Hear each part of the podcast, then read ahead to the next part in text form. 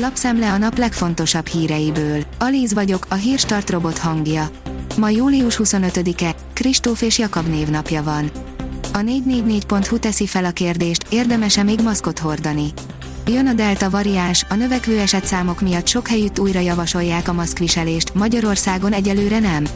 Összeszedtük, mi alapján érdemes eldönteni, veszünk-e maszkot vagy nem. A G7 szerint, mintha háború közelegne, úgy kell készülniük a városoknak a szélsőséges időjárásra. Nem teketóriázhatnak tovább az önkormányzatok, előre kell venniük a klímaváltozás következményeit a problémalistájukon. A 24.hu oldalon olvasható, hogy nagyot zuhant a születéskor várható élettartam. 30 éven keresztül egyre nőtt a várható élettartam, a koronavírus járvány ebben is nagy romlást hozott. Csak feltételekkel fogadja el az uniós pénzeket a kormány, írja a vg.hu. A magyar közlönyben péntek éjszaka megjelent rendeletek számos területen tartalmaznak fontos módosításokat. Itt van, mit hallgatott el a közmédia a meleg felvonulásról, írja a 168.hu. A híradós anyag második felében szóba kerül a 30 ezres tömeggel szemben mindössze pár tucat fős ellentüntetés is, de kimaradt a lényeg. A Hír TV írja, elismert osztrák újságíró állt ki Magyarország mellett. Magyarország előrébb jár a demokrácia útján, mint Ausztria vagy Németország, jelentette ki Ausztria legfontosabb politikai bloggere. Az m4sport.hu írja, Késejajna lemaradt a 400 gyors döntőjéről. Késejajna összesítésben a tizedik helyen végzett 400 méter gyorson, így nem jutott döntőbe a Tokiói olimpia úszó versenyén, vasárnap. A napi.hu szerint olyan hatékony akkumulátort gyártottak, hogy megoldódhat az energetika legnagyobb problémája.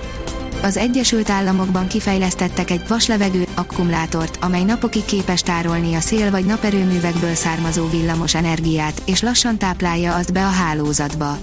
A fejlesztés a zöld energia szent grája, költséghatékony, sokáig tárolja a megtermelt energiát és nagy hatékonysággal tudja azt leadni. Matolcsi György megint üzent a pénzügyminisztériumnak, írja a portfólió.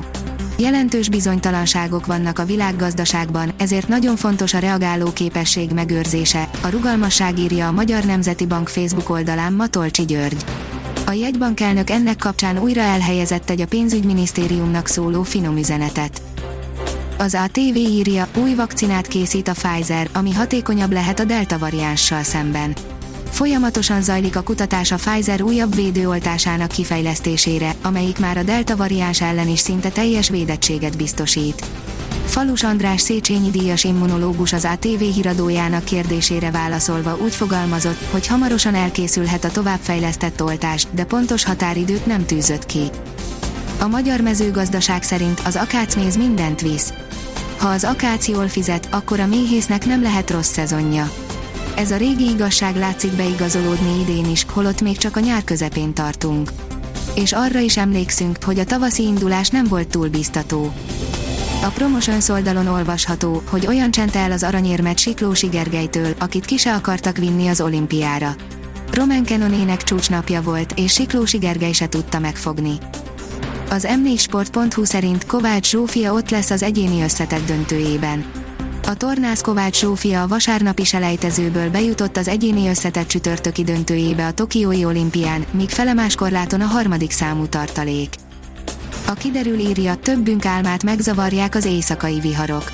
Az elmúlt éjszakához hasonlóan ismét a késő esti óráktól aktivizálódik a légkör felettünk. Az északi ország részben több helyen égdörgésre fogunk ébredni az éjszaka folyamán. A Hírstart friss lapszemléjét hallotta. Ha még több hírt szeretne hallani, kérjük, látogassa meg a podcast.hírstart.hu oldalunkat, vagy keressen minket a Spotify csatornánkon. Az elhangzott hírek teljes terjedelemben elérhetőek weboldalunkon is. Ha weboldalunkon hallgat minket, az egyel korábbi adás lejátszása automatikusan elindul. Beállíthatja, hogy az összes korábbi adás, vagy csak az aktuális tematika hírei következzenek. Köszönjük, hogy minket hallgatott!